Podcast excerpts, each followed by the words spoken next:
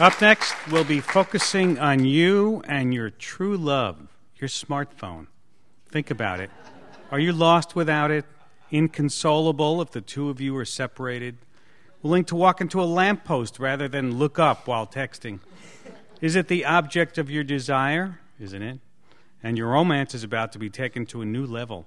Google has already released its new Google Glass to developers, and it could be for sale within the year. A, a pair of glasses that can take pictures, translate what you say in, into Chinese, display the weather, walking directions, texts, emails, or the height of the Eiffel Tower on a tiny little screen above your eye. Now the two of you need never be separated for even one moment. Your virtual life can now join your real life. Some might say your virtual life can become your real life. So, where do we draw the line between these two virtual worlds and our real worlds? Do we even have a choice? My next guest says our technology addicted lifestyle and our nonstop multitasking may be affecting our ability to concentrate, manage our emotions, even think creatively. Uh, creatively. Clifford Nass is author of The Man Who Lied to His Laptop. He's also a professor of communications here at Stanford. Welcome back. Good to see you again. Excuse me for my cough. Um, so, are you fearful about us losing contact with what real life is once these things happen? I'm fearful and optimistic. Um, fearful because technology, media technologies in particular, are incredibly seductive, but optimistic because humans are pretty cool and seem to work their way out of things. How distracted are we today?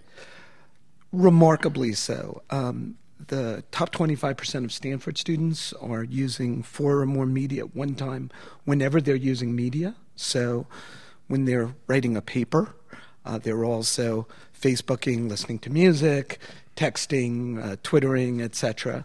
And um, that's something that just couldn't happen in previous generations, even mm-hmm. if we mm-hmm. wanted it to. I'm Ira Flatow. This is Science Friday from NPR. But people used to say, oh, television, you know, that's the thing that's going to keep us distracted. And oh, radio, that before that. Oh, this sort of thing, that sort of thing. What makes this different? Well, it's true that radio and television do distract us. People have television on chronically um, while they're doing other activities, so that happened. Mm-hmm. The difference was the number of televisions in a home was rather limited, and so kids in particular didn't always have control of the box. We now see a dramatic growth so that kids have TVs in their own room.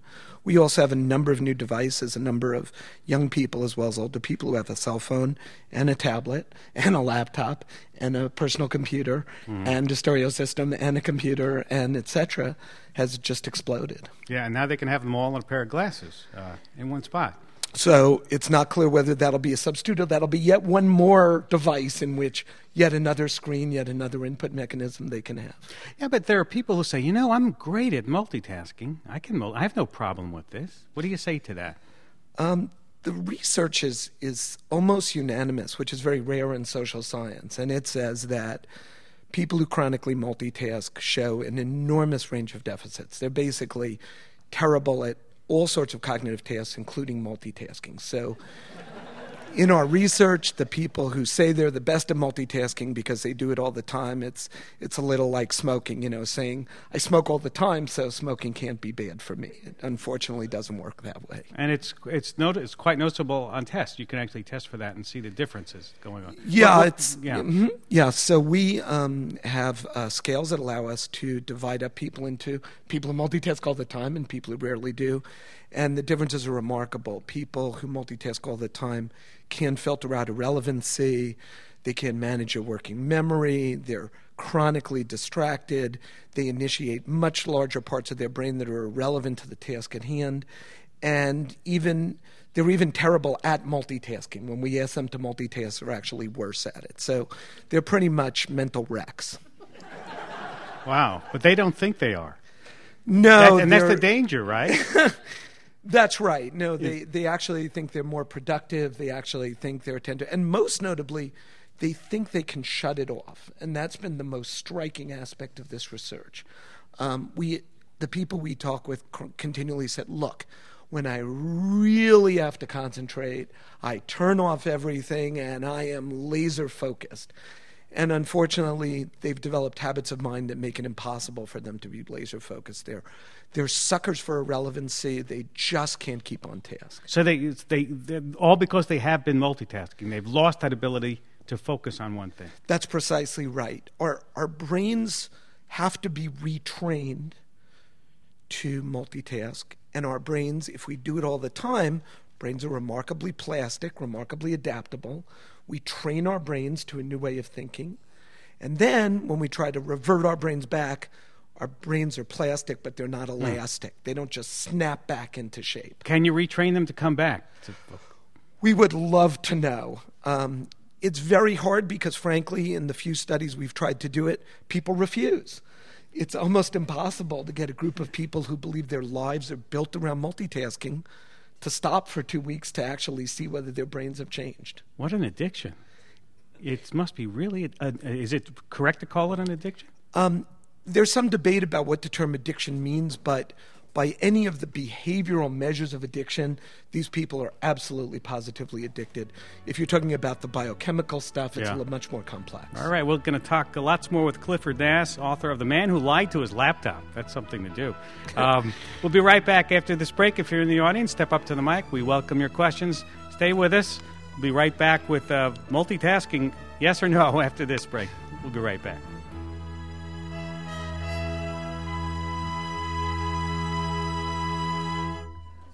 This is Science Friday. I'm Ira Flatow. We're talking with Clifford Nass, author of The Man Who Lied to His Laptop.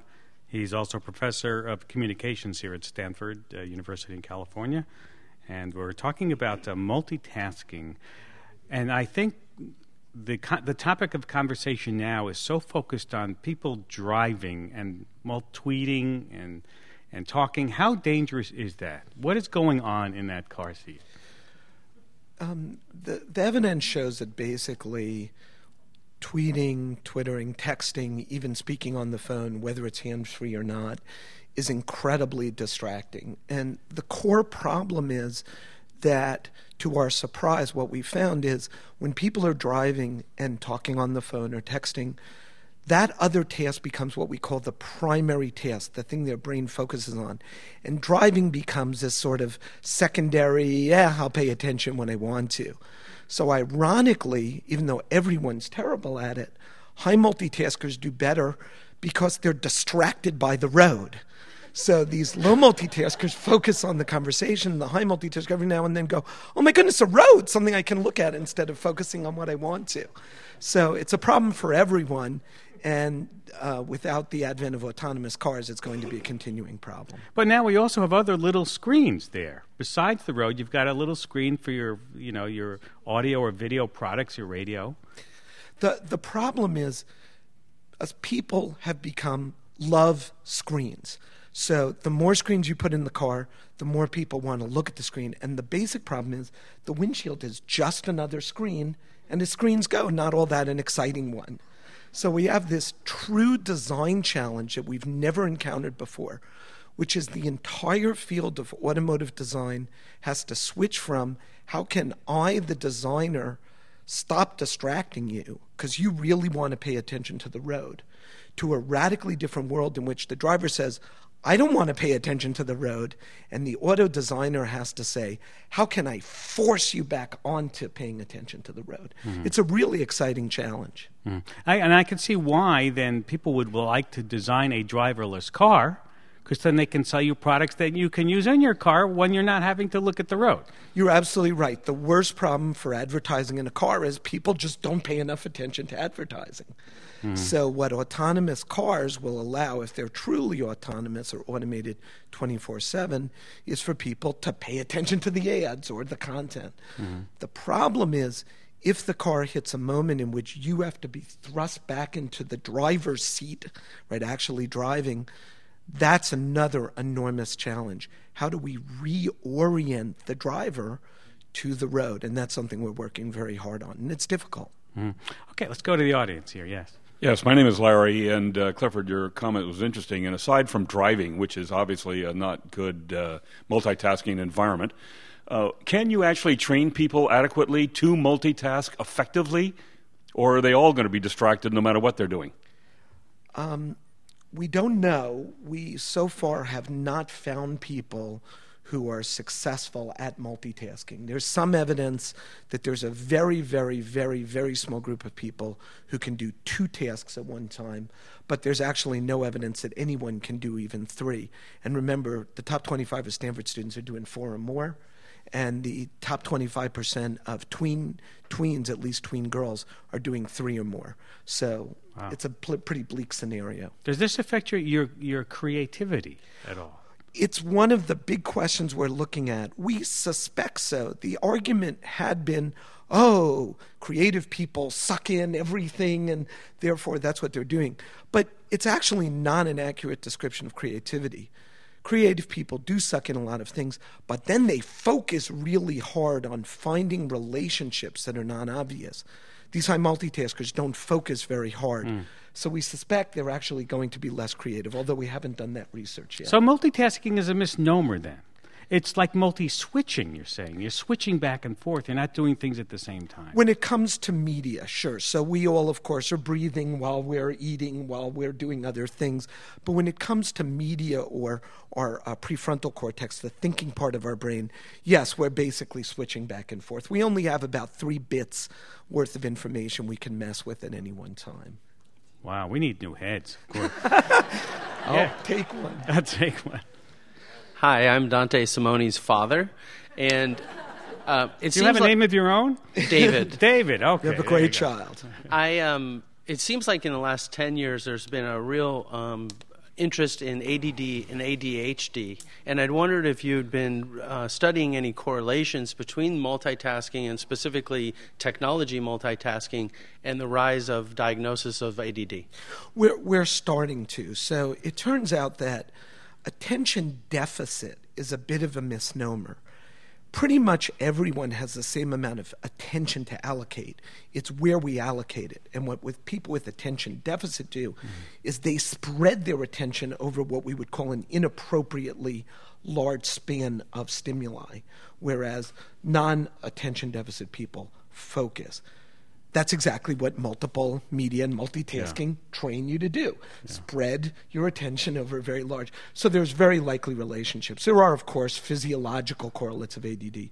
We are starting a program to look at the brain scans of individuals diagnosed with ADD is associated with brain function and high multitaskers, but we haven't done that research yet.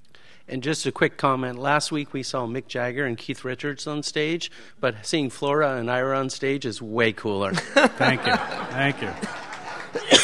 Thank you. Uh, question, question about anything practical. You know, uh, let's talk about on the most basic level. We're flooded with email all the time. You sit there, you're working, the email, another pops up. It's distracting. It's distracting again. What's the best way to handle that? We we think, although we haven't directly tested it, that the 20 minute rule is right, which is if you're going to engage in email, commit to doing 20 minutes of email. And when we propose this, people say, email's not worth 20 minutes. My God, email's just such a useless activity. So we then ask people to clock how many minutes a day they use email. 100, 200, but in little bits and bleeds. So it turns out you're much more efficient at the email, and more importantly, you're treating your brain better when you get off email if you do one focused email patch every interval for at least 20 minutes. Uh, Flora is a, you, you, you've been outed, Flora, here in the, in the auditorium. Flora Lichtman is here with us. Uh, she's going to do our video pick of the week, but I know that you you must be thinking that you're a multitasker also. I'm worried. I'm very worried, Dr. Nass. Can I go back? I don't know. Yeah, I mean that's what people want to know. Can they be rehabilitated? Right? Well, that's our infinite money question. The infinite money question is can we take people, scan their brains, have them change their behaviors over time, and steadily show improvements in their brain function? And I hope to heck the answer is yes. Well, you know, we, we've talked about addiction before, and when we have addiction experts on, they say that there are new pathways that are created in your brain. Uh, those are the kinds of pathways you'd be looking for to see if they exist. If you're multitasking, There, there's, a, there's a lot of different things. One is um, localization where when we give tasks, you're using the part of the brain that's effective mm-hmm. and not using the part of brain that's ineffective. We can look at use of the front part of the brain called the free prefrontal cortex. We can look at even things like emotion management. There's evidence that high multitaskers have difficulty with managing their emotion. So this really spans everything we do because after all, thinking is about everything we do. So are you optimistic that this we can get control of this problem? Or is it going to get worse before it gets better? As a psychologist, I'm extremely optimistic. As a communication scholar who knows how seductive media is, as you know, mm-hmm. being in media, Yeah. it's a tough call. Yeah, and you have to be even the, even the twenty minute rule on your email is something that you have to practice. You have to put up you have to put up a distraction to tell you to take that twenty minutes. a little note will have to pop up, right? It is amazingly hard. I mean, I do this research. I live with these people. I look at what it does to my brain and other people's brains, and I still just want to glance over at an email. It's Hey, is it something no. we should teach people now that all kids are you know they start out in life doing all this kind of thing? Well, we should have uh, t- you know sessions in school as part of teaching curricula. Look, you know, we worry particularly about the very young. There's evidence, for example, that children, while breastfeeding, if the television is on, watch television because, after all, a mother has one lousy face and one lousy voice. Television has lots of faces and lots of voices. So, from Speak ex- about your own mother. Uh, it's Mother's Day coming up, and I adore my mother. Um, the, the, the, the problem is we give young children tablets Right. and other media as well as TV. Kids at earlier, the average nine year old has a cell phone. Um, the penetration of media into younger and younger age groups without any attempt to train them how to manage this stuff is, is really threatening. And when television came in, of course, again, there was only, it was a medium that was essentially shared by a family. You Right. had one in your living room. Now, kids are isolated with media. There's no training, there's no practice. It is a very worrisome trend. Let's see if we can get one question in before we have to go. Yes. Hi. So I was wondering if you could parse out the difference between with technology versus just general multitasking because it seems that evolutionarily it would be advantageous for humans to be able to multitask very well. You think of a mother who's able to tend to her, to her child while also gathering food or something like that. So is there something in particular about technology that is really detrimental? It's, it's a wonderful question. So it turns out for non media tasks, women are better than men in multitasking. For media tasks, they're similar. Um, our brains are built to receive many stimuli at one time, but they're related stimuli. The, the problem with multitasking is not that we're writing a report on Abraham Lincoln and here see pictures of Abraham Lincoln and read words of Abraham Lincoln and see photos of Abraham. The problem is we're doing a report on Abraham Lincoln and tweeting about it last night and watching a YouTube video about cats playing the piano, etc. That's where the detriment comes in. It's extremely healthy for your brain to do integrative things. It's extremely destructive for your brain to do non-integrative things. That's a great place to end. Thank you. Clifford, My pleasure. for Thank being you. with us. Clifford Nass, author of The Man Who Liked His Laptop, professor of communications at Stanford University.